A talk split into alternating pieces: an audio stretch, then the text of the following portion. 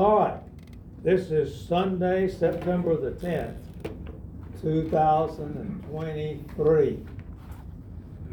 I say that just so you have one thing that you can take, take away this morning that you can, uh, use. And we are in Bible study. All right, we are in the second session of thirteen sessions exploring, exploring the book of Mark. Uh, this book in my Bible is titled Mark. Just simply Mark. It's usually referred to as the Gospel of Mark. Your Bible may title it the Gospel according to Mark. And, and in my opinion, that's the best description of the book's content. It's the good news according to Mark. The good news according to Mark. What's the good news? Jesus. Jesus. Yes, thank you. Jesus. He is the Christ. He's the promised Messiah. He is the Son of God. That's how Mark starts his book, of course. In all right, in the first verse, where we read the beginning of the gospel of Jesus Christ, the Son of God. In the beginning of the gospel, the good news of Jesus, the Son of God. Mark did not uh, attempt to compile a complete and detailed biography of Jesus. Instead, he wanted to, to demonstrate the basic elements of the good news. As Scott pointed out to us so well in our first session, the book is fast paced and quite compact. He uses the word immediately in the book frequently, does that frequently. All right? I like what our uh, my, our study book has, uh, uh, proclaimed, uh, Jesus is worthy of us telling others about him. That, yes, that's, that is the, uh, summary statement of, of our lesson, yes. All right, and, and and Scott led us last week, we digested the first thirteen verses of chapter one.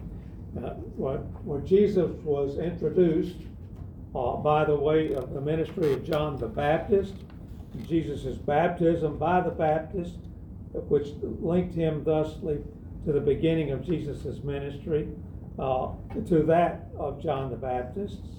And, and that beginning was also marked by the, the sense of Jesus being just enveloped, if you will, surrounded by the Holy Spirit and God the Father's statement of affirmation this is my Son, in whom I am Well, pleased. well pleased. Thank you, yes.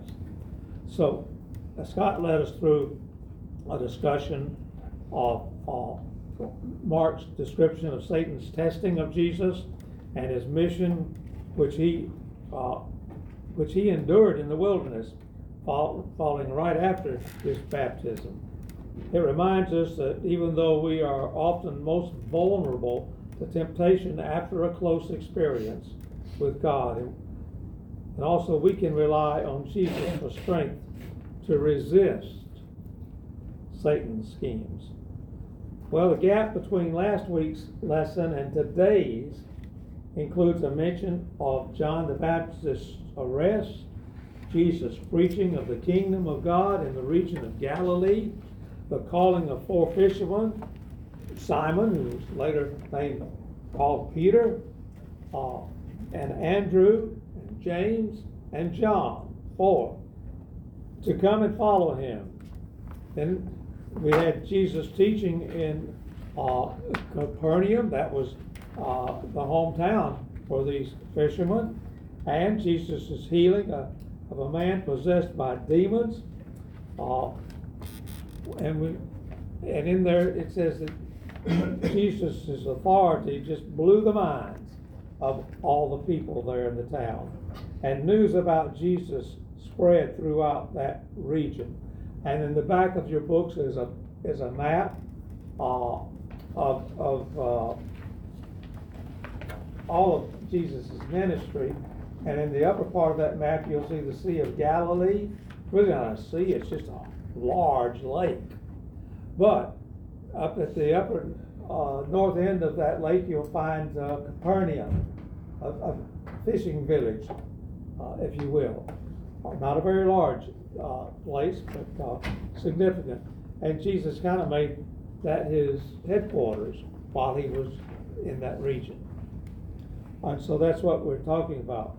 Uh, and then Mark continued uh, in that gap of scripture with the healing of Simon Peter's mother-in-law, and that was followed by the whole town assembling that evening at Peter's door. Simon Peter's door. Then had people gathered all around uh, with people who were, many of them who were afflicted.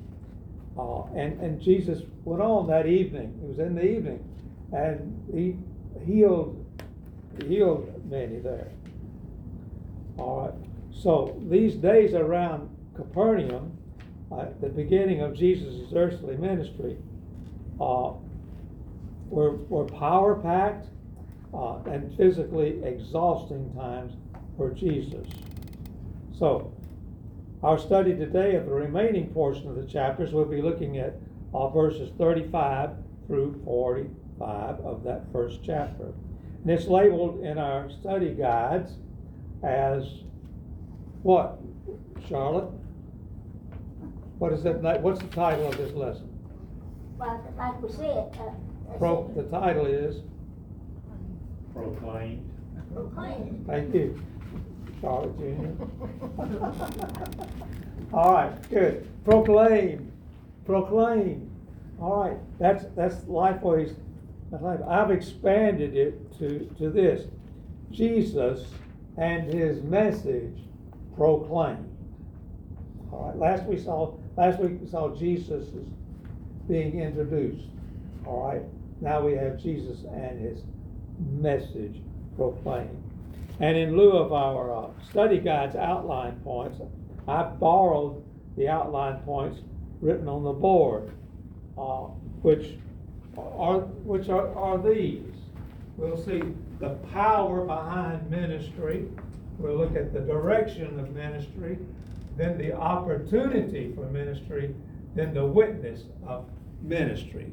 And as you will see, these will closely align with uh, uh, the editors of Lifeway's uh, sections. All right. So, let's go. Let's go. The power behind ministry. Beginning with verse 35. Very early in the morning, while it was still dark, he, that would be Jesus, uh, got up, went out, and made his way to a deserted place, and there he was praying. And so there's several elements to uh, Jesus' actions here. Uh, it was early. How early? How early was it?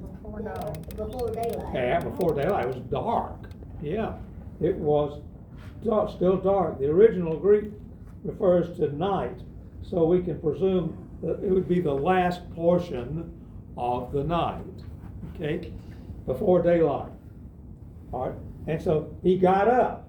Uh, the text tell us tells us that his intent was to pray, but he didn't stay in bed to do that. He got up.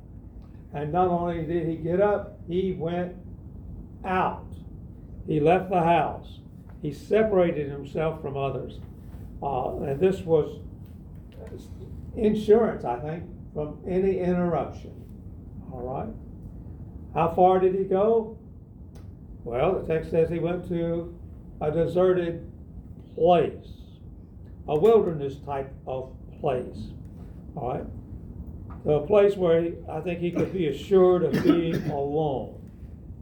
And from the verses that follow, we know he didn't stop then at the doorstep or on the porch or, or the courtyard. He did, he went out of the neighborhood.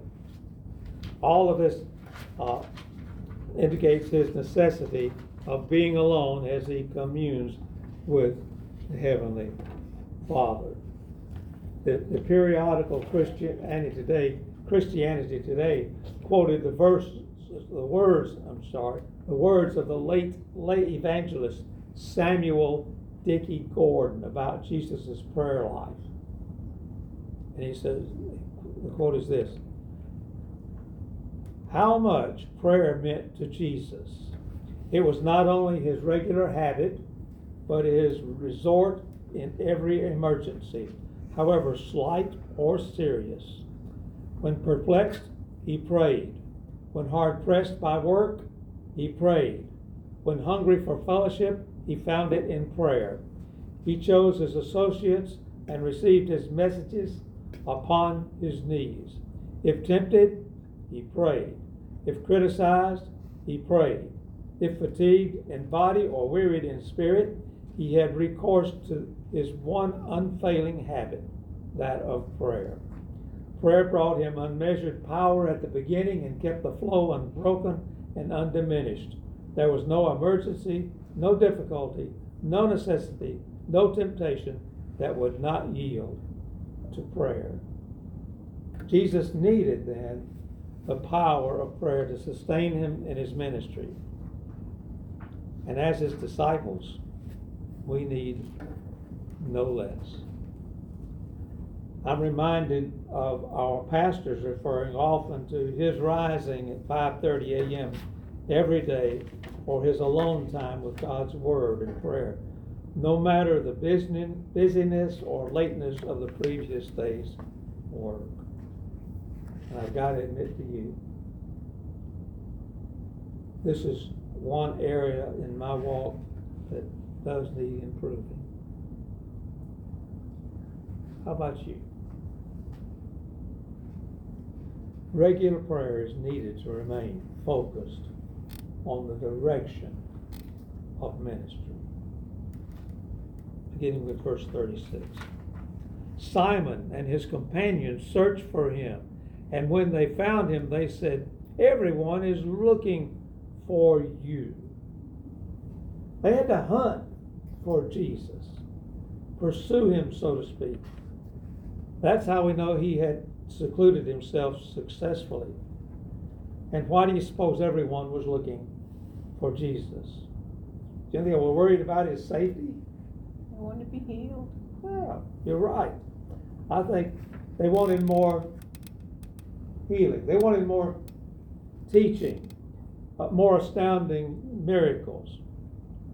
Bottom line, They just wanted to be with him. more shows what they wanted. Yeah, they wanted to be around him. Yeah, they just wanted to be around him.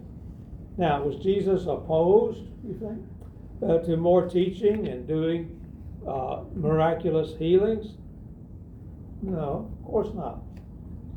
All, all were signs of his divine authority. The natural tendency of the people, however, however, was to misinterpret the nature of his true messiahship. And this was uh, fact was demonstrated on other occasions as people wanted to make him a king because of the provisions he made for their physical needs. Remember the feeding of the, the 5,000? And also there was an incident of 4,000. Right. It wanted to make him king. All right. And so, so the people in, in Judea and Galilee have an opinion of who the Messiah will be when he does come. He'll be a fighter who will push the Roman army out. No more Roman trouble. He'll be a peacemaker who will unite all, all the Jews, making Jerusalem a world center. He'll be a genius, Solomon like king, bringing great riches. He'll be a charismatic, charismatic man, inspiring everyone to reach their own potential. Yes, Doug. Ken, at this point in time, uh, did these people have any, any, how do they, how do they know about religion and things like this? Did Oh, they well- have any kind of a Bible or anything? Yeah, yeah, these were, these were, this was, up to this point, this was, this, this was a Jewish region, populated mainly by Jewish people, And of course, uh, they, did- they had, uh, the Torah, they had the law, they, they essentially had all the sacred writings, they had the, uh, the Old Testament, really.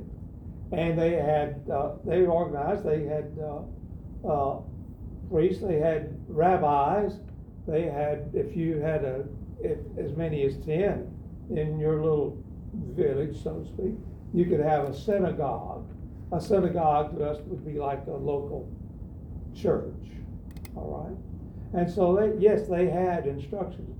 Now, the, uh, and they knew they were looking for a Messiah, a deliverer, if you will, a savior being a deliverer, deliverer, as I just described. Now, the prophets had, had told them that some 400 years prior to this. It'd been a long time coming, all right? And of course, uh, there's, you can look at timelines and find those if you study. But the, this, Jesus is about 30 years old at this point, and so uh, he was being his beginning his, his ministry. yeah, he was, even though he was just beginning to begin, um, to be known, he was also getting criticized for not, uh, observing the Sabbath.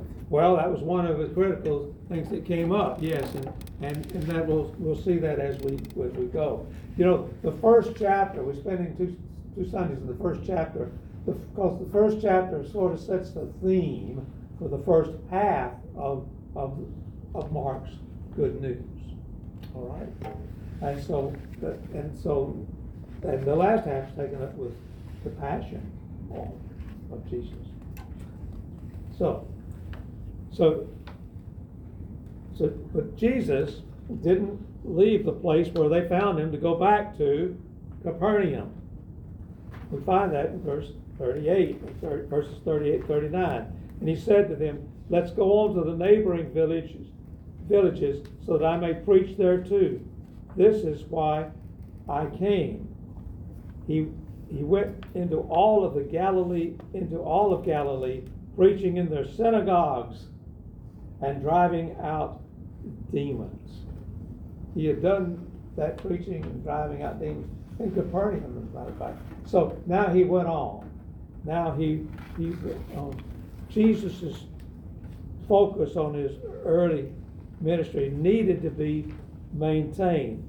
You know, it was similar, I think, in a way, the, the railroad tracks leading to a destination, all right? No s- departures on the s- railway sidings, you know, but to go, s- go to his destination. He was focused on, uh, his, uh, his destination. What was his destination? What was his finished work? The cross, yes. The, the bearing of my sin uh, and your sin. The reconciling of us with God. Uh, Argile Smith, in his commentary, remarks Jesus did not intend for Capernaum to be the capital city of his kingdom. People in other places needed to hear the good news about his kingdom and salvation, the salvation available through Jesus. I profess faith in Jesus. My life is to glorify God. And as a follower of Jesus, I have a commission, a great commission, as a matter of fact. No distractions allowed. But can I honestly say I'd rather have Jesus more than anything this world affords today? Can you? As the song says, want to be more His than what, class? More His than what? Silver or gold, riches untold, houses, lands, men's applause, worldwide fame, or to be a king or queen over a vast domain. All right. I don't look for men's applause. The Holy Spirit's working on me in that regard. How about you? David McKenna, uh, in his commentary on Mark, reminds us that churches can also get sidetracked. He points out that security is always a temptation that stands off against risk. Yet, in the purpose of God, the movement is always forward through open doors and into wider horizons. He goes on to say that Christians who have stopped going and growing are really the most miserable of creatures. They clog up churches with undue caution and thus infect the body of Christ. He says they are inventors of paralysis by analysis. As we see here, Jesus chooses risk over security. So Jesus went throughout the area of Galilee preaching in the synagogues. We could say he went out preaching through the local churches and driving out demons. Now, demons in churches? The text isn't clear about that. uh, uh, well, inside or outside? Well, maybe. Maybe. Either way, you know, and you've heard this said before church. The, the church is like a hospital filled with sick people, not healthy people. So, yes.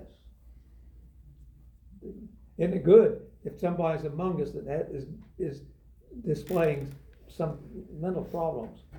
Isn't it good? That person is, is, is in church with us. All right. So, Jesus was doing just what God called him to do. And then came another opportunity for mission ministry beginning in verse 40. All right? An opportunity for ministry. Then a man with leprosy came to him and on his knees begged him, If you are willing, you can make me clean. Now, when, when preaching the, uh, the good news of, of the kingdom, Jesus never lost sight of the needs of those uh, to whom he, he preached, to whom he ministered. His compassion moved him to share the love of God by meeting needs.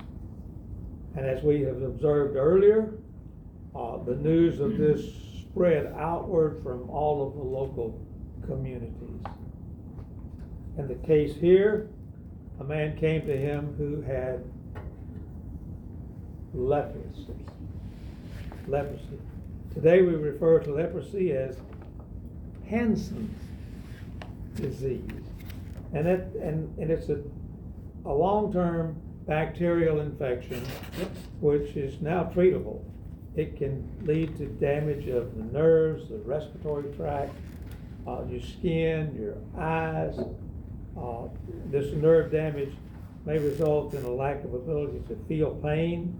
It can lead to the loss of, of, of a person's extremities uh, from repeated injuries or infection through uh, wounds that just person doesn't notice because of lack of sense of pain. Now, in the first century here, they referred to a variety of conditions which affected the skin and limbs, and I mean, such as various kinds of boils and and rashes. In the worst cases, it would uh, slowly eat away and, and, and could rot the, the body, putting its victim under a guaranteed death sentence.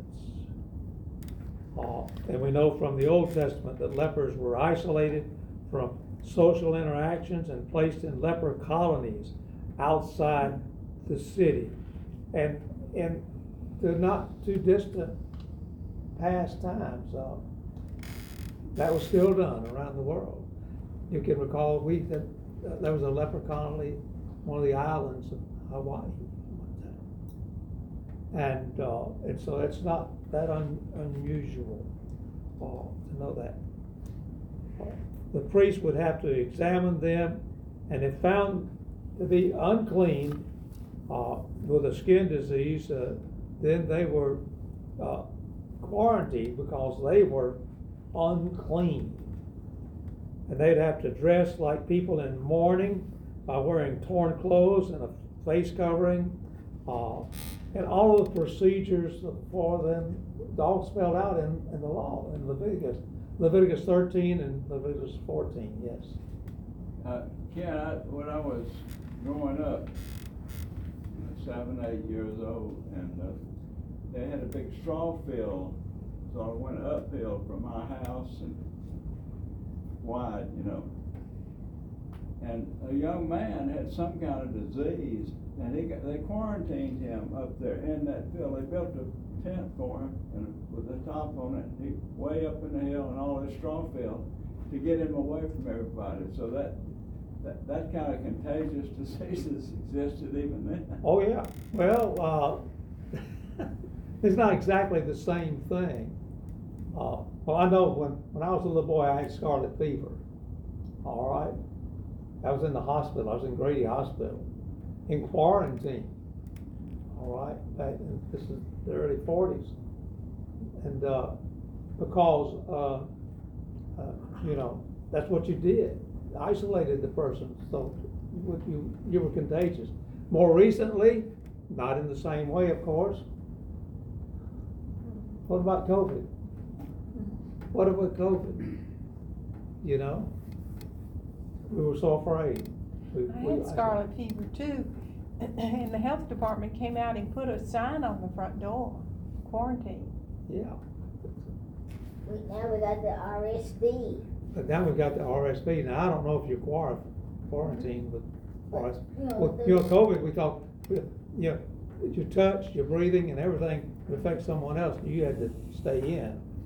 And it's, it's still recommended, even with the latest I know we. strain, to stay lady in. Where I live, and she's, as far as I know, she's still in quarantine. Yeah. Well, by approaching Jesus, uh, this uh, leprosy plagued man violated many of those rules spelled out in Leviticus. Uh, now, whether or not he shouted, unclean, unclean, that's not even mentioned by Mark. But obviously, he came because he was desperate. He was desperate for help. Okay? He came to Jesus humbly and he begged. He knew that if Jesus was willing, Jesus had the power. The power to do what? To heal. To heal him, to cure him. Yes. All right. So, continuing with verse 41. Moved with compassion, Jesus reached out his hand and touched him. I am willing, he told him, be made clean. Now then, from our study in Jeremiah, you will recall we learned that the Hebrew word uh, translated as compassion had to do with, with the womb, meaning therefore having the feeling of the concern and the care that a mother has for her child. That was the Hebrew uh, word. Or the Greek word translated as compassion here, and that's what this is, is similar to that, and, and it refers to an immense emotion originated from the depths of your being towards someone who has a great need. I might look with sympathy on someone who I think is in great need.